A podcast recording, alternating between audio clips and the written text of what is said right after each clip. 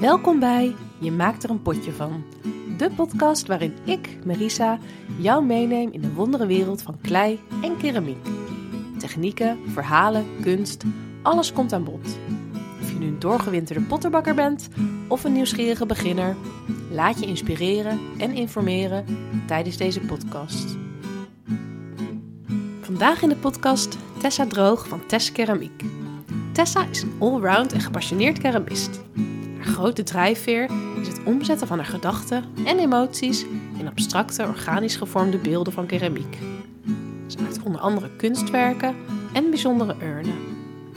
Tessa heeft haar atelier en galerie aan huis en organiseert er regelmatig kunstevenementen. Met haar werk hoopt Tessa bezoekers te verwonderen en uit te nodigen tot een gesprek over onderliggende gedachten. Tessa, welkom in de podcast. Dankjewel, hallo. Voordat we beginnen over jouw kleinreis, wil ik eigenlijk beginnen met een snelle vragenronde. Ben je er klaar voor? Ja, kom maar op. Draaien of handvormen? Handvormen. Steengoed, aardewerk of porselein? Steengoed en porselein. Ambacht, vak of kunst? Kunst, uh, zeker. En misschien, ja nee, ambacht hoort er ook bij. Maar als ik echt één moet kiezen, kunst. Egaal of structuur? Structuur. Kleur of naturel? Dat is helemaal afhankelijk van het doel. Glanzend of mat? Eigenlijk hetzelfde antwoord als de vorige, maar mijn persoonlijke voorkeur neigt wel vaak meer naar mat. Kunst of functioneel? Kunst. En functioneel, omdat ik ook nog andere dingen doe. Lastig hè, te kiezen. Ja, ik kan helemaal niet kiezen. Nee, dat geeft niet. nou, je zit natuurlijk in de podcast, je maakt er een potje van. Kun je ons vertellen wanneer jij er een potje van maakte? Ja, eigenlijk heel vaak. Dat hoort erbij. Ehm, ik heb deze week er nog een potje van gemaakt. Het komt gelukkig wel steeds minder voor. Maar deze week maakte ik een potje van doordat ik een, een urntje voor iemand uh, moest glazuren. En ik had een verkeerde deksel op de emmer gedaan. Dus ik heb de verkeerde kleur op de urn gedaan. Heel, heel stom. Dan ben je gewoon moe en je denkt niet na. En nou, het overkomt je. Um, ik heb er ook een potje van gemaakt, helemaal in het begin van de, van de kleireis toen ik een uh, cursus uh, moest doen, of een, eigenlijk een workshop moest geven voor uh, lagere schoolkinderen. En dat was een thema fantasiedieren.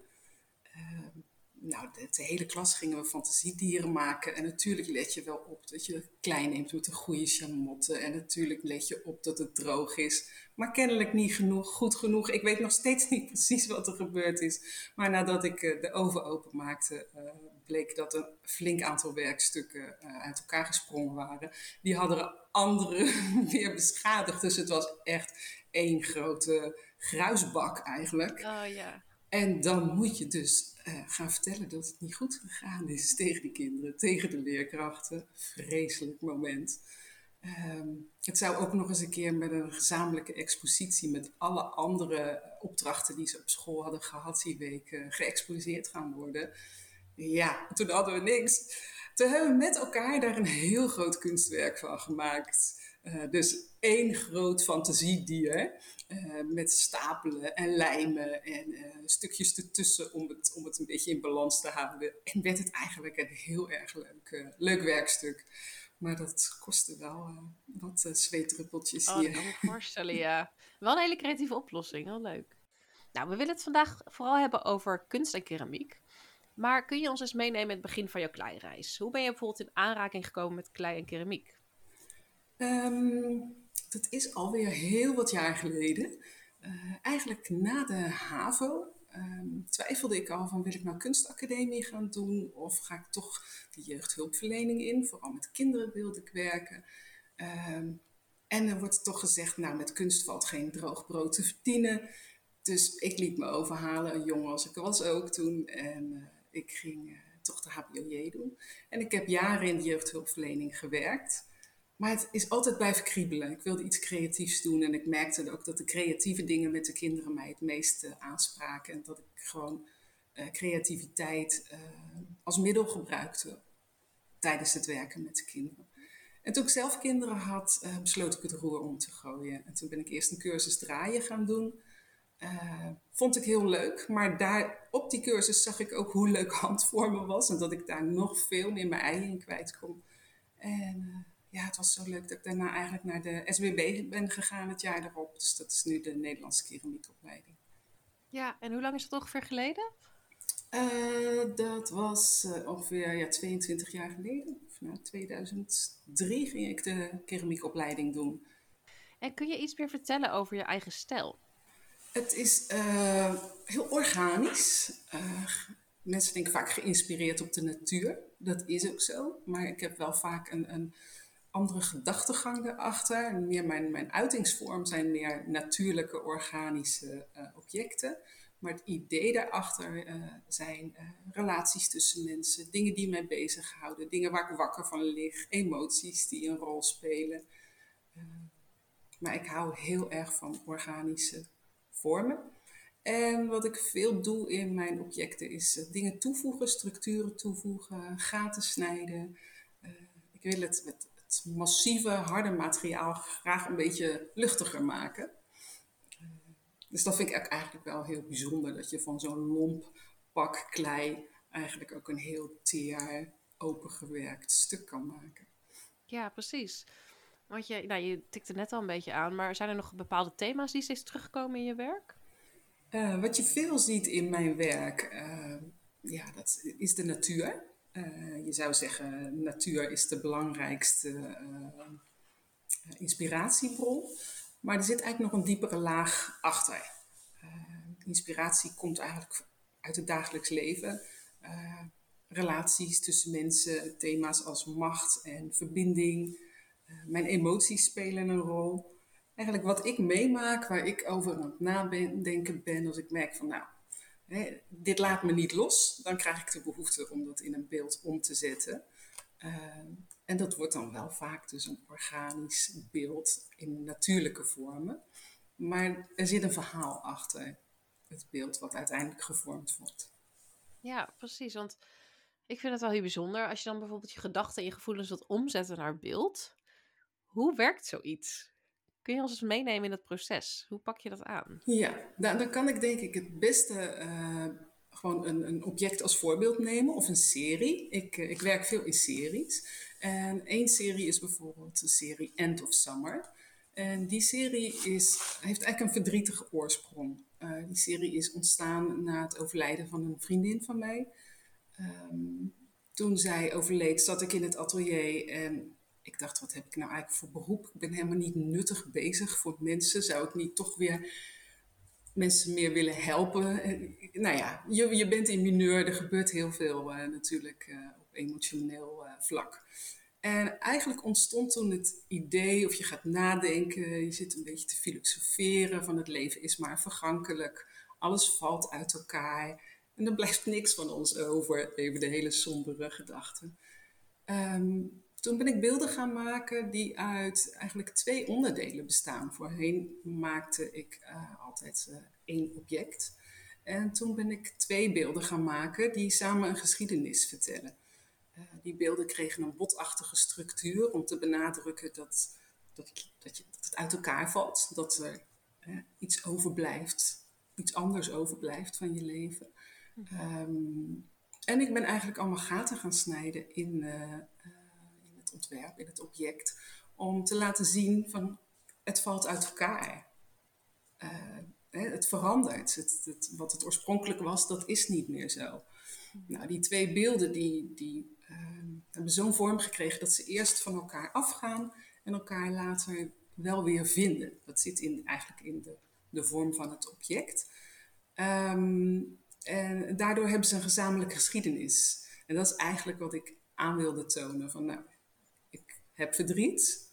Ik ga nadenken over het leven. Um, maar wat blijft is natuurlijk altijd een hele prachtige herinnering. En die zet je eigenlijk om in een, in een beeld. Ik wilde ook geen zwaar, somber beeld. Ik wilde een luchtig, licht beeld waarin je duidelijk ziet dat er beweging zit in het... Ja, af en toe raak je elkaar kwijt, maar je komt elkaar ook weer tegen. En of dat nou is omdat iemand overleden is of uh, dat heb je met vrienden ook wel eens. Er zit beweging in het leven. Ja, heel bijzonder. En hoe pak je dat nou aan? Is dat nou zo dat je dan uh, eerst bijvoorbeeld iets op papier zet, een schets? Of ga je gewoon aan de slag met de klei en ontstaat er dan iets organisch? Ja, ik schets heel veel. Ik heb uh, overal boekjes en uh, boekjes per onderwerp. uh, soms schets ik en doe ik er echt helemaal niks mee. In dit geval, wat ik net vertelde, was het zo overduidelijk dat ik daar iets mee moest. Dat kwam heel snel tot stand. Um, ik schets, ik ga op zoek naar beelden die daarbij passen. Hoe zien botten er eigenlijk uit? Ik wil niet direct botten maken. Het is meer een associatie met of een kleine link naar. Uh, nou, hoe ziet dat eruit? Je, je komt foto's tegen die je misschien zou kunnen gebruiken. De schetsen die worden weer verder doorontwikkeld. Eh, je schetst eens een achterkant of een zijkant, want dat heb je met driedimensionaal werk. Als ik alleen een voorkant teken, weet ik soms helemaal niet wat ik met de achterkant moet doen. Uh, en als ik dan een beetje een beeld heb gekregen, dan zet ik dat om in klei. En dan maak ik of een miniatuur, of als ik zeker ben van mijn zaak, maak ik hem gelijk groot in het massief. en van die massieve moedervorm maak ik, als het een ingewikkelde vorm is, een mal. En uh, ja, die mal maakt het voor mij makkelijker om moeilijke hoeken te maken of scherpe randen of een bepaalde gelaagdheid uh, erin te krijgen. Um, en die mallen kan ik vervolgens weer gebruiken om met het thema verder te gaan. Vaak ben ik niet klaar na één object. Terwijl je bezig bent, ontstaat er alweer een nieuw idee, soms een beter idee of een ander idee. En dan kan je delen van die mal weer gebruiken. Het maken van die mallen is gewoon heel arbeidsintensief uh, werk. Dus het is heel fijn als je die mal nog een keer kan gebruiken. Maar ik maak ze niet, gebruik ze niet om nog een keer hetzelfde werk van te maken. En um, maak je dan uh, gietmallen of uh, drukmallen? Of? Het zijn meerdelige mallen. Uh, uh -huh. Want je maakt ze van die massieve vorm. Dus in principe kan je daar een gietmal van maken. Maar ik gebruik ze als drukmal. Dus vaak als het meerdelig is, dan doe ik in die losse onderdelen, daar leg ik plakken klei in. En die monteer ik vervolgens weer aan elkaar. Totdat ik weer die driedimensionale vormen. En je gaf net aan van nou, ik maak eerst soms een miniatuur. En als ik zeker van mijn zaak ben, dan ga ik meteen vergroot. Ja. Wanneer ben je zeker van je zaak? um, ja, ik ben vaak pas zeker van mijn zaak als ik hem echt in klei heb gemaakt. Dan ben ik heel zeker. Dan weet ik gewoon, dit wordt een goede vorm. Dan, dan ben ik zekerder dan dat ik hem alleen op papier ziet staan. Maar ik weet wel wanneer ik bezig ben met een, een, een originele vorm. Het is, het is een gevoel. Ik heb het getekend en dan laat het me gewoon niet meer los. Dan denk ik, dit moet ik gaan maken. En ik schets ook wel eens iets en dan, dan wordt het niks. Dan laat ik dat jaren liggen. En uh, dan kijk ik dat boekje weer eens door en dan uh, weet ik soms helemaal niet meer wat ik ermee bedoeld heb. Dat kan ook nog. Nee, precies. We hebben het natuurlijk even over jouw objecten, kunst. Maar wanneer is een object nou kunst? Ja, dat is een hele goede en, en moeilijke vraag. En er zijn natuurlijk al heel veel discussies uh, over gevoerd. Uh, ik vind het moeilijk om van mezelf te zeggen dat ik kunst maak. Ik vind eigenlijk dat iemand anders dat moet beoordelen. Want wanneer is iets kunst voor je? Uh, ik denk dat het een bepaalde esthetische waarde moet hebben. Ehm, dat het mensen moet aanspreken. Dat betekent niet dat het per se heel mooi moet zijn. Zo bedoel ik niet esthetisch, maar meer doet het je wat? Uh, word je er blij van of irriteert het je, intrigeert het je? Uh, dus ja, het moet iets met je doen, denk ik. Mm -hmm. zelf vind ik het fijn als er een verhaal achter zit. dat hoeft niet een duidelijk verhaal te zijn wat de kunstenaar erbij verteld heeft, maar het, je kan ook je eigen verhaal erbij vormen. Dus het krijgt dan eigenlijk een extra dimensie. Je vindt het niet alleen een mooi object, maar je gaat je afvragen waarom heeft iemand dit gemaakt? Wat zou zijn of haar bedoeling daarmee geweest uh, zijn? En misschien denk ik wel iets heel anders als ik naar kunst kijk uh, uh, dan dat de kunstenaar bedacht heeft. Maar er wordt iets in gang gebracht. Dat vind ik belangrijk. Ja. Ehm, ik vind ook wel ja, dat je bij, bij kunst of kunstenaars moet kunnen zien, of als je kan zien dat ze, het werk past in een groter geheel, dat de andere werkstukken ook uh, van een bepaalde kwaliteit zijn of ook je aan het denken zetten. dat je herkent van hé, hey, dit is van die kunstenaar, geeft dat ook denk ik wel een, een meerwaarde.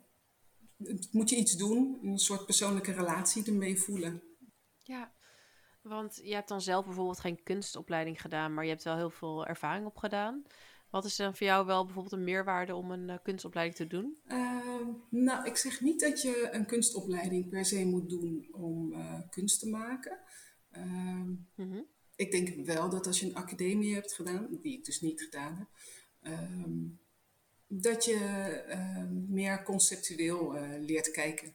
Dat je een beetje uit je comfortzone gehaald wordt en dat je meer geprikkeld wordt om, om jouw idee heel goed uit te werken en dan daar een eigen vormtaal in te vinden. Maar er zijn genoeg mensen die dat ook uit zichzelf kunnen. Ja, precies. Ja. Want nou ja, hier ben jij natuurlijk wel bewijs van. Kun je misschien wat tips geven voor iemand om nou, bijvoorbeeld meer uit je comfortzone te komen? Of meer conceptueel te denken? Ik denk dat het vooral zit in kijken. Kijk heel goed om je heen. Kijk eens op een andere manier.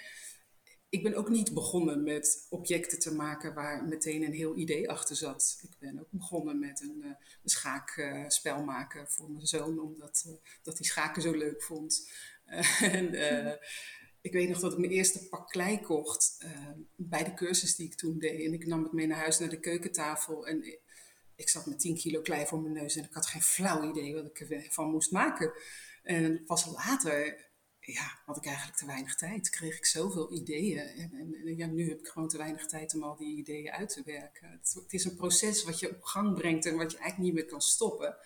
En dat begint door op een andere manier te gaan kijken en uh, te leren van welke beelden vind ik nou eigenlijk mooi? Wat inspireert mij?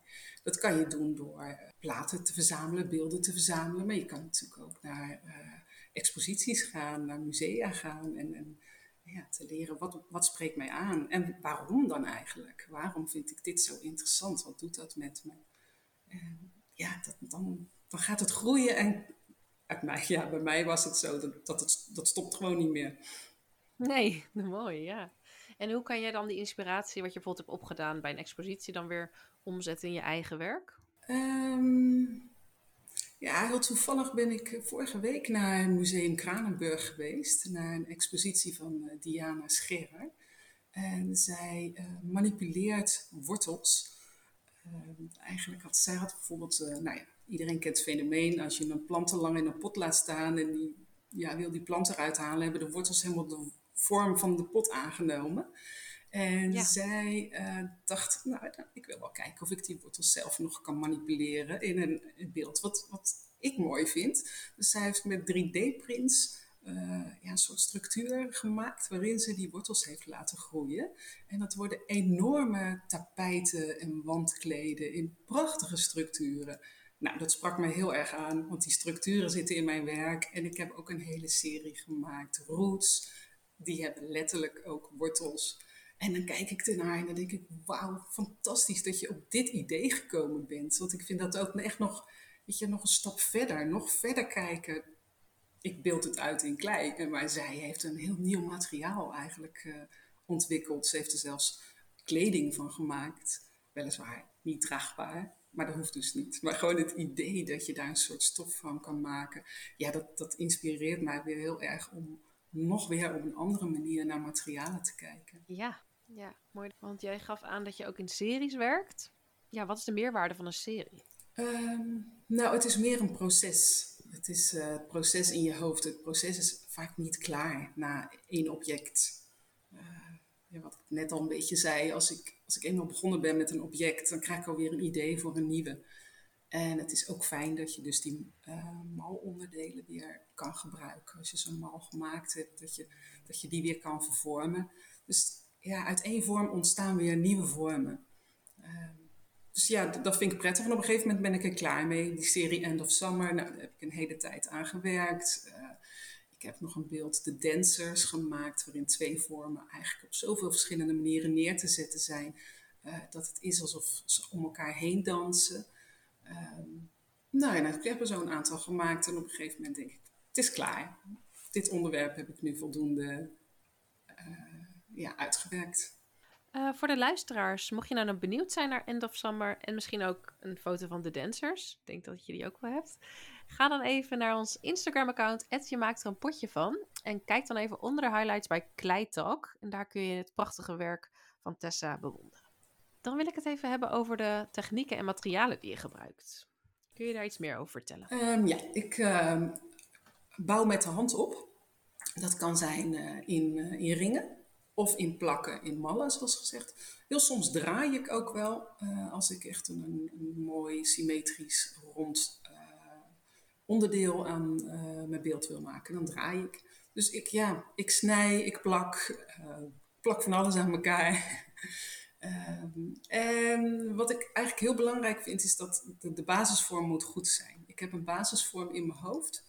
Um, die maak ik vaak dicht, niet massief, maar ik maak hem wel aan de bovenkant en aan de onderkant dicht. Zodat er eigenlijk een vacuüm in dat beeld ontstaat. Want daarna komt de fase dat uh, uh, ik hem ga schuren en ga uh, polijsten als er een kuiltje in zit, maak ik het kuiltje dicht. Met allerlei lomers en bankpasjes ga ik die vorm helemaal perfectioneren. En als die vorm helemaal naar mijn zin is, dan ga ik hem eigenlijk afwerken met structuren of ik ga er stukken uitsnijden. Mijn idee is altijd als de basisvorm niet goed is, dan kan je snijden uh, en gaten prikken wat je wil, maar dan wordt het object uiteindelijk niet mooi wat is een goede basisvorm? Ik maak het en ik voel het en, ik weet het of een vorm klopt. En dat is denk ik heel moeilijk uit te leggen. Als ik uh, workshops geef of een cursus, dan heb ik inderdaad ook wel vaak tips voor mensen van maak de onderkant iets ronder of maak de bovenkant iets rechter. Ja, het is een bepaalde manier van kijken en een verhouding uh, zoeken. En ik kan nou niet nu zo zeggen van dat is dus een goede basisvorm. Maar als mensen bezig zijn met een vorm, zie ik wel hoe je die vorm kan, sterker kan maken. En heb je nou nog bijvoorbeeld een favoriete klei die je gebruikt? Ik gebruik heel veel K129 van Vingerling. Dat is een uh, kleisoort met een uh, fijne chamotte, maar wel heel veel chamotte. 30% 0 tot uh, een half procent uh, chamotte korreltjes. Vroeger werd die volgens mij multipasta genoemd. Het is een hele fijne klei om mee te werken. Omdat ik mijn vormen ook strak wil afwerken in eerste instantie, die basisvorm, wil je ook eigenlijk geen klei met veel chamotten erin, want je trekt het elke keer weer open. Ik gebruik ook vaak uh, zwarte grove klei, PRNM, van CO2, ik weet niet eens hoe het uitspreekt. Uh, dat is een, als de zachte klei is, heel fijn om mee te werken. Je wordt er super vies van. Echt hele lekkere, zwarte, modderige handen. Nou, dat is een hele grove chamotte. Die, is, die chamotte is ook echt als een wit spikkeltje in de klei te zien. En hij bakt mooi zwart. En daar maak ik vooral mijn hele grotere werkstukken mee.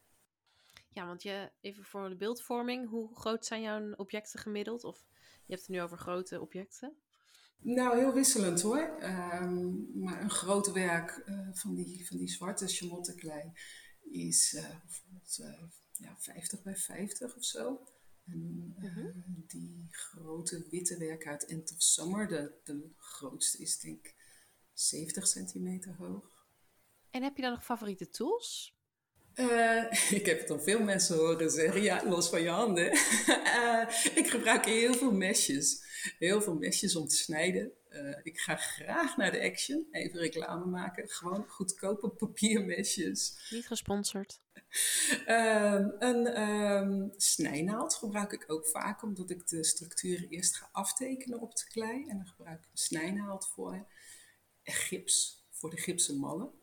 Maar goed, dat gebruik ik natuurlijk niet altijd. Mm. En ik vind het eigenlijk heel leuk om uh, gereedschapjes uh, te zoeken uh, in de kringloopwinkel mm -hmm. of, of buiten. Steentjes, schelpjes. maar ook in de kringloop bijvoorbeeld een uiensnijer. Vroeger zette je nog wel eens zo'n zo'n uienkam in een ui en dan kon je precies allemaal schijfjes snijden. Nou ja, die gebruik ik als ik hele grote stukken moet inkrassen. Ja, ja je komt uh, op de gekste plekken handige dingen tegen. Ja. Een tool die ik ook vaak gebruik in mijn werk, uh, dat is azijn. Gewoon de goedkoopste azijnfles die je kan vinden in de supermarkt. Uh, vaak wordt azijn gebruikt om een slip mee aan te maken, omdat mensen dan weten dat hecht goed als je azijn in de slip doet. Doe ik eigenlijk niet. Ik kras de ene kant in en ik kras de andere kant in en ik doe er beide stukjes azijn. Ik duw het op elkaar en ik draai een beetje. En mijn ervaring is dat het echt een, super plakmiddel is. Dus voor mij heel veel azijn. Nou, hele goede tip. Bedankt. En ik had ook nog gelezen van jou dat je ook wel eens uh, gitaarsnaren gebruikt als uh, kleistrijder. Ja, ja. hergebruiken. Ja, ja als je een, een knijper uit elkaar trekt, dan heb je twee houtjes. En het ene uiteinde van de snaar gaat aan de ene knijper, de andere aan de andere knijper. En, en je hebt een mooi snijdraad. Ja, slim. Echt handig. Ja.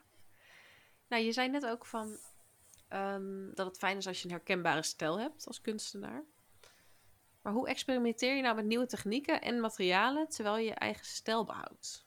Een eigen stijl uh, behouden. Ja, dat gaat dus heel automatisch. Um, omdat ik toch weer bij vormen uitkom die mij, die mij goed liggen. Mm, het experimentele en, en het werken in een andere stijl zit meer, denk ik, in nieuwe technieken uitproberen.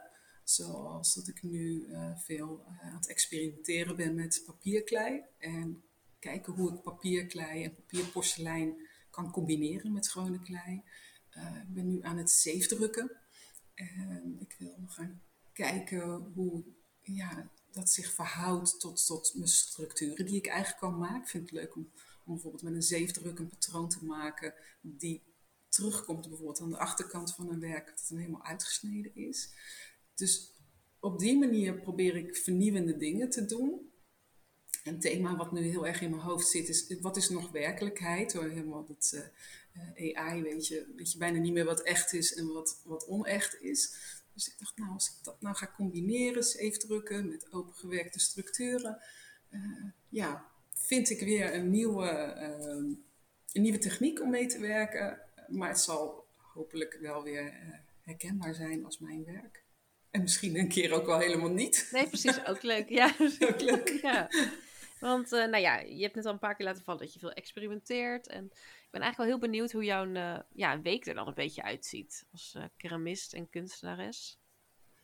Ja, nou, ik ben vrij ongestructureerd. Ik ben vrij chaotisch. Maar ik heb wel structuur nodig om goed te kunnen functioneren. Dus ik moet mezelf dat echt een beetje opleggen. Uh, wat ik op het moment doe, is dat ik in de ochtenden bezig ben met mijn opdrachten. Ik werk veel in opdracht. Ik maak urnen in opdracht. En ik werk nu aan een grote opdracht voor 300 jubileum cadeaus. Dus daar kan ik mijn ochtenden wel mee vullen. Ja. Je moet ook nog een beetje een verdienmodel hebben als je zelfstandig werkt. en in de middagen heb ik tijd om vrij te werken.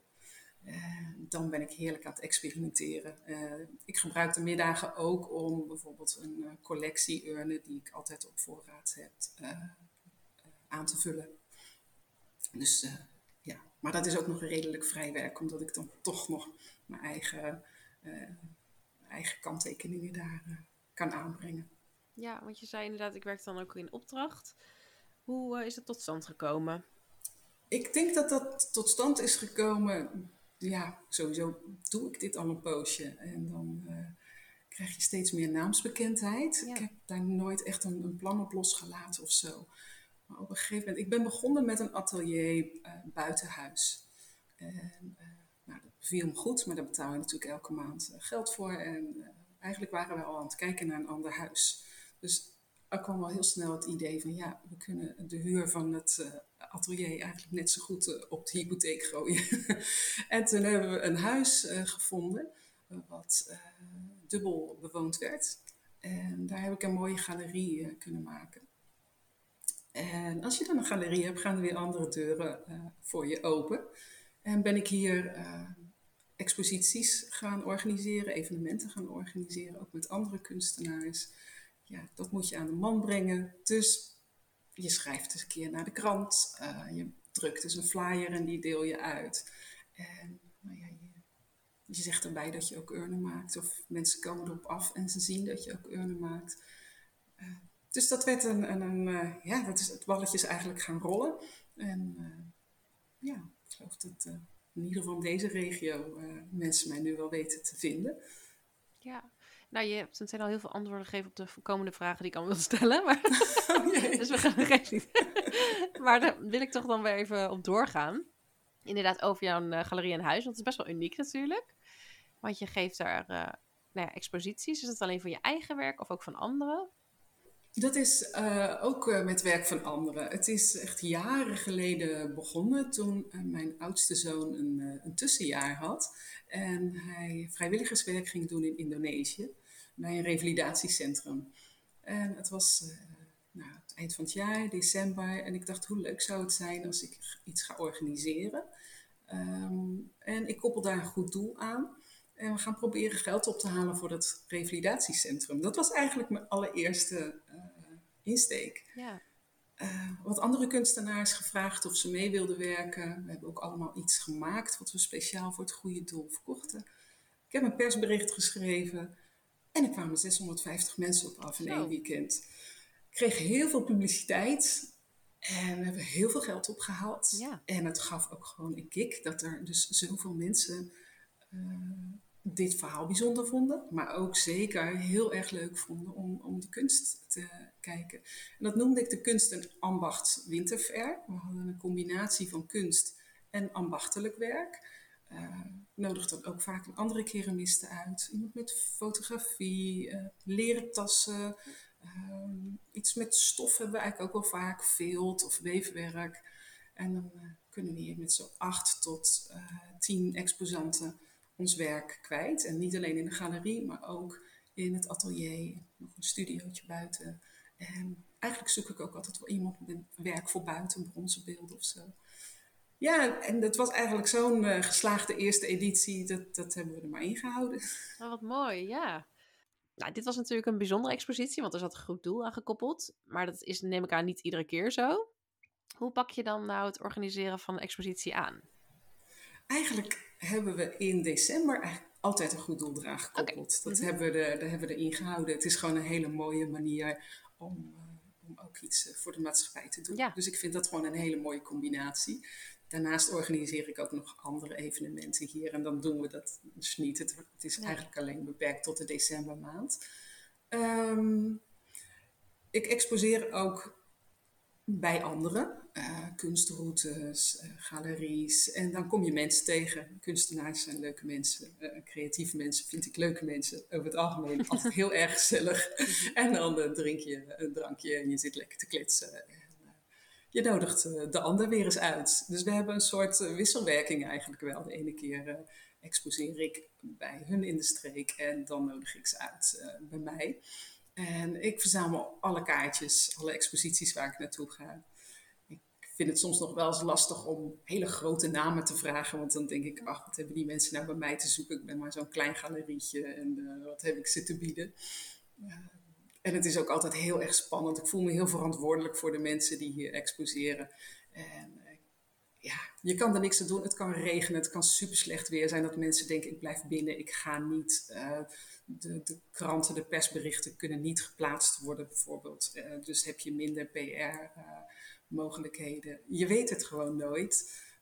dus ik vind altijd heel spannend van komen er wel voldoende mensen. Maar eigenlijk komt het altijd goed. En hebben we het met elkaar, uh, ja, maken we er met elkaar een mooie expositie van. Ja. En wat zijn nou enkele uitdagingen die je tegenkomt? Nou ja, in de keramiek zijn er nog steeds heel veel uitdagingen. Um, omdat ik mijn werk zo opensnijd, ja, maak je eigenlijk de, stevige basis kapot. Uh, en um, het is altijd weer de vraag van, heb ik hetgene wat in mijn hoofd zit, ja, kan ik dat eigenlijk ook omzetten in, in een beeld van keramiek? En hoe moet ik dat dan doen? En hoe moet ik dat dan ondersteunen? Ik heb wel eens gehad, en eigenlijk heb ik dus weer een potje van gemaakt toen, dat ik eh, heerlijk aan het snijden was. Dat is nou het allerleukste werk. Als de vorm goed is en ik ga daarna snijden, dan krijg je meer diepte in je werk. Want door het snijden kijk je er doorheen en ik maak vaak ook een binnenlaag erin. Dus dan zie je drie lagen achter elkaar. En dan wordt een werk zoveel spannender van.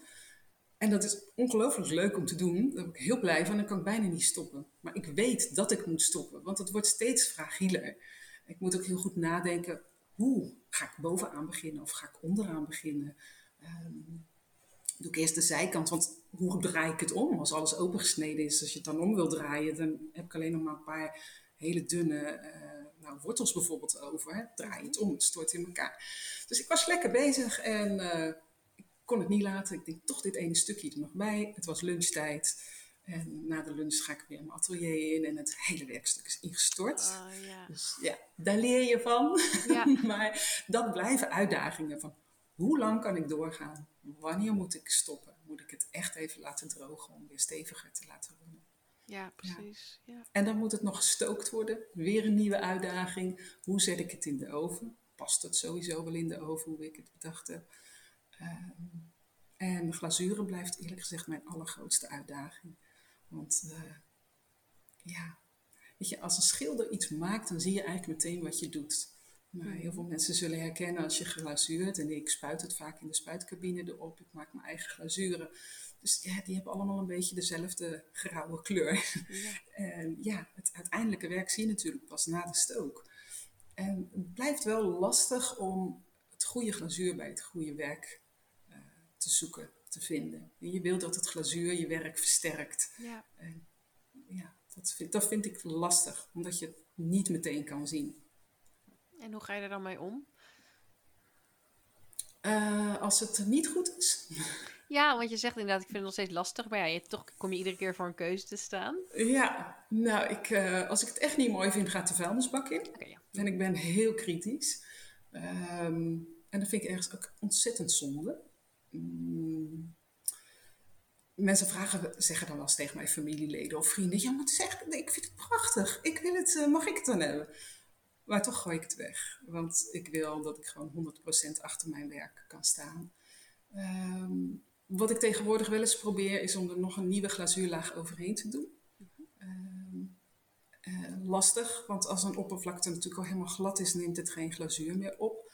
Maar door uh, dan je object eerst te verwarmen of met een föhn ernaast, dan kan je nog wel zorgen dat het water snel oplost en dat, dat je hem dan nog een keer kan glazuren.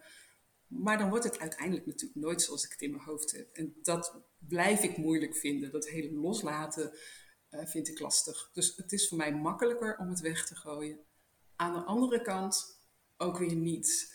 Um, op de SBB, de Nederlandse keramiekopleiding, had ik een uh, lerares, uh, Titia Hoeksema. En die vroeg op een gegeven moment, weten jullie eigenlijk wel wat klei is? Hm. Ja, wat is klei? Een soort modder, leem, wat is het eigenlijk precies? Klei is materiaal dat er miljoenen jaren over heeft gedaan om klei te worden, vertelde zij. Klei is eigenlijk een gesteente wat door erosie van de berg rolt. En de kleistukjes worden steeds kleiner en eh, wind, regen, eh, kou, alles heeft daar eh, invloed op. Totdat het dus miljoenen jaren later klei is geworden. Als je van die klei, nee, als je die klei in de oven doet, wordt het in 24 uur wordt het weer steen. En om het dan weg te gooien, met dat in je achterhoofd, dat je weet van ja, maar iets heeft er dus miljoenen jaren over gedaan. Nou, in het kader van, uh, van duurzaamheid is het dan dus wel echt uh, heel jammer als het mislukt. Want mijn idee is ook wel, ik ga het pas stoken als ik tevreden ben. Als ik het niet goed vind, gaat het de oven niet eens in. En als dan toch zo'n oven mislukt, en het hoort erbij, ik weet het, maar vind ik ja. toch zonde. Ja. ja, dat kan ik me voorstellen inderdaad. En hoe ga je nou bijvoorbeeld om met twijfel en zelfkritiek? als je iets aan het maken bent? Um, ja, daar heb ik best last van hoor. ja, um, ja, blijven proberen. Als het, wat ik er net zei, als het niet goed is, gaat het de oven niet in. En dan probeer ik toch weer opnieuw. Um, maar ik ben perfectionistisch en het is niet snel uh, goed genoeg. Dus dat loslaten, daar zou ik echt nog wel wat in kunnen leren. Het leuke is dat ik dus laatst uh, bij Patty Wouters een uh, cursus papier, porselein heb gevolgd. Heel erg leuk om mezelf ook te blijven ontwikkelen. En papier porselein is een heel makkelijk materiaal, want je kan het heerlijk aan elkaar plakken in allerlei fases. Dus je denkt alleen maar voordelen. Grote nadeel is dat het enorm vervormt in de oven. Dus ik had iets gemaakt, we komen bij elkaar in de cursus. En mensen zeggen, wow, mooi, leuk gemaakt. Maar ik dacht, helemaal niet leuk. Het is in elkaar gestort, het is verzakt, het is niet hoe ik het wil. En dan zeggen anderen, ja, moet je er niet bij vertellen. Nee, Want, precies. Hè, wij vinden het Zij wisten prachtig. het niet weten, ja. Ze wisten het niet weten. En ik denk, nee, het is mislukt. Het is gewoon mislukt. ja. En wat is nou echt een hoogtepunt uit je carrière in de keramiekwereld tot nu toe? Misschien moet hij nou wel komen. Ja? Eh, nou, ik vind eh, bijzondere exposities vind ik leuk. Ehm, ik moet zeggen, toen ik net van de opleiding afkwam, eh, ging het in een stroomversnelling. En werd ik meteen uitgenodigd om lid te worden van de Nederlandse vakgroep Keramisten, die helaas een aantal jaar geleden opgeheven is. Eh, ik kreeg mooie expositieaanbiedingen. Ik won meteen een publieksprijs. En ik eh, kwam door de ballotage van eh, een biennale. Dus dat ging echt allemaal heel erg lekker. Ja. Ehm, en toen ik eigenlijk een beetje aan het voorbereiden was voor deze podcast, dacht ik van ja, werd me ineens duidelijk dat ergens is dat een beetje gestopt. Ik weet niet waarom ik de kansen niet gegrepen heb die misschien eh, voor me lagen. Ik had jonge kinderen en op een gegeven moment kwam er ook wel de eerste economische crisis, eh, zo'n twintig jaar geleden. En uh, kunst verkoopt niet goed. En ik had mijn baan opgezegd. En Ja. weliswaar konden wij het uh, rooien met één salaris van de man. Maar toch wil je je eigen geld verdienen.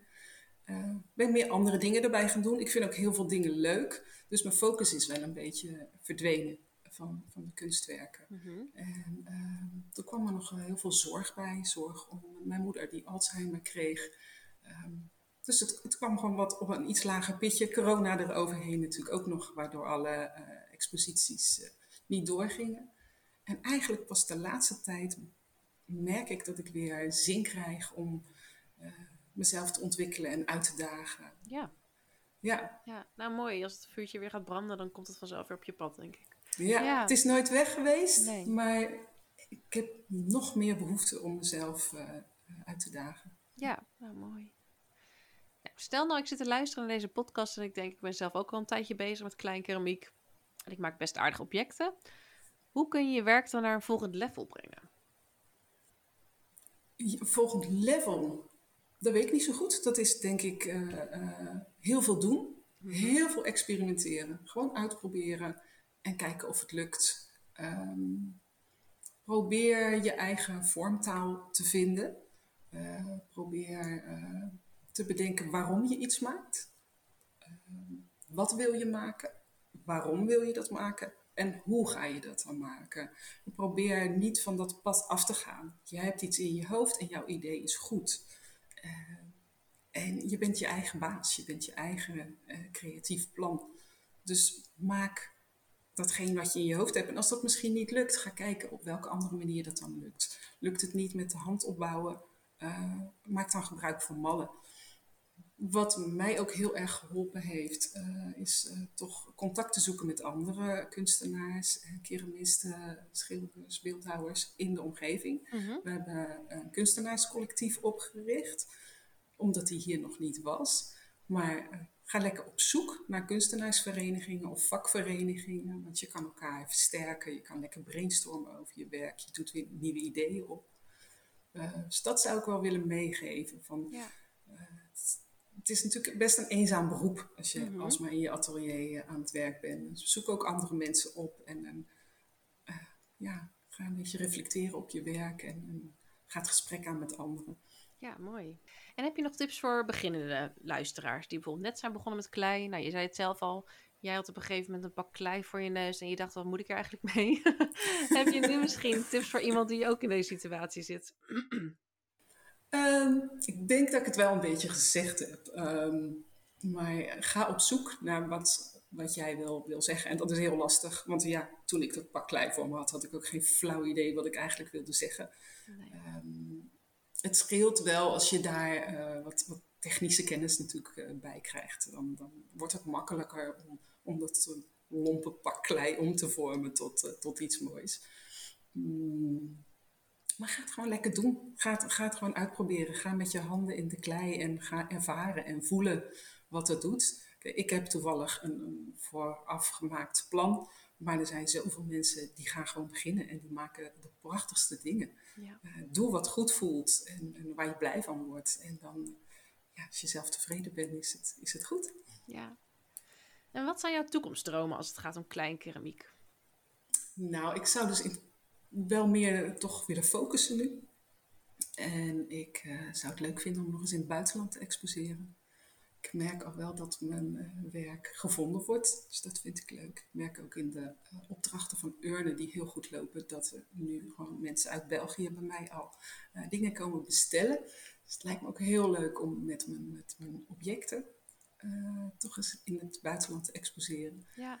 Um, ja, en wie weet ooit dat het in een collectie opgenomen wordt. Dat zou mooi zijn. Ja, precies. Nou maar ja, het is Ja. een, een toekomstdroom. Ja, nou, altijd groot blijven dromen. Ja. Ja, precies.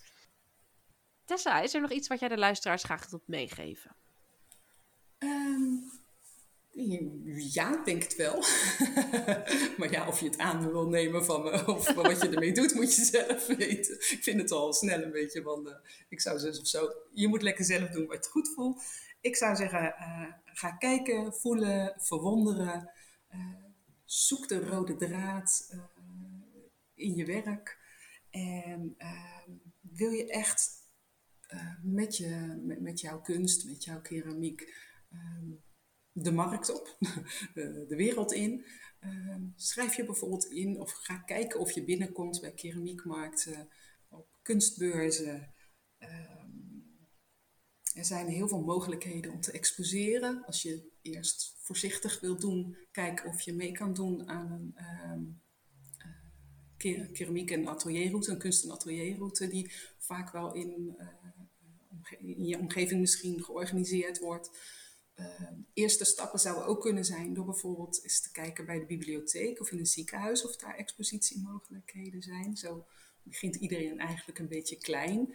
Ja. En uh, als je dan een beetje ervaring daarmee hebt opgedaan, als je een beetje een manier hebt gevonden van hoe komt je werk mooi tot zijn recht. Want het is niet alleen dat je dus je objecten maakt, maar hoe ga je ze presenteren? Wil je het aan de wand hangen? Ja. Kijk of je mooie sokkels kan maken of vinden die je werk versterken. Kijk naar de grootte van je sokkels, dat het hè, een extra aanvulling is. Um, en ja, zoek de plekken waar jij denkt dat, je, dat jouw werk tot zijn recht komt of waar, jij, je, waar je je prettig uh, bij voelt. Um, ja, val misschien in herhaling, ik weet niet. Experimenteer, de fouten te maken. Uh, en wat ik nog wel belangrijk vind, omdat ik dat toch wel vaak mis bij beginnende uh, cursisten, ook wel bij um, sommige locaties waar je cursussen kan volgen, denk aan je veiligheid.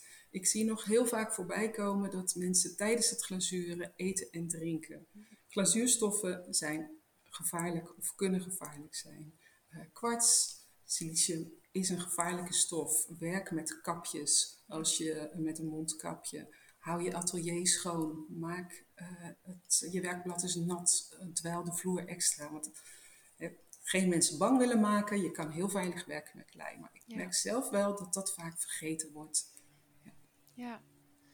Oké okay, Tessa, heel erg bedankt voor dit gesprek. Waar kunnen de luisteraars meer over jou vinden? En waar kunnen ze jouw galerie bezoeken? Mijn uh, galerie zit in Naaldwijk, aan de Dijkweg 45. Um, je kan natuurlijk op mijn website kijken, www.tes-keramiek.nl. Op social media um, zit ik op Instagram bij uh, tes-keramiek. En mijn urnen en gedenkmonumenten kan je vinden op Ed Koesterklei. Oké, okay. lieve mensen, ga Tess allemaal volgen. Heel erg bedankt voor het delen van je expertise en je tips, uh, Tessa. Graag gedaan. Ja. Lieve luisteraars, bedankt voor het luisteren naar deze aflevering van Je Maakt er een potje van. We zijn natuurlijk heel erg benieuwd wie jij bent en wie er luistert. Deel dus vooral een screenshot van deze aflevering op Instagram. En tag uh, Tessa, Tess Keramiek. En tag ons ook, je maakt er een potje van. En hierbij maak je ook nog eens maandelijks kans op een pak kleiner keuze. Heb je nou met plezier geluisterd en wil je in de toekomst meer afleveringen horen? Steun ons dan door een beoordeling of 5 sterren te geven op Spotify of Apple Podcast. Hier help je ons enorm mee. Nogmaals heel erg bedankt voor het luisteren en tot de volgende aflevering.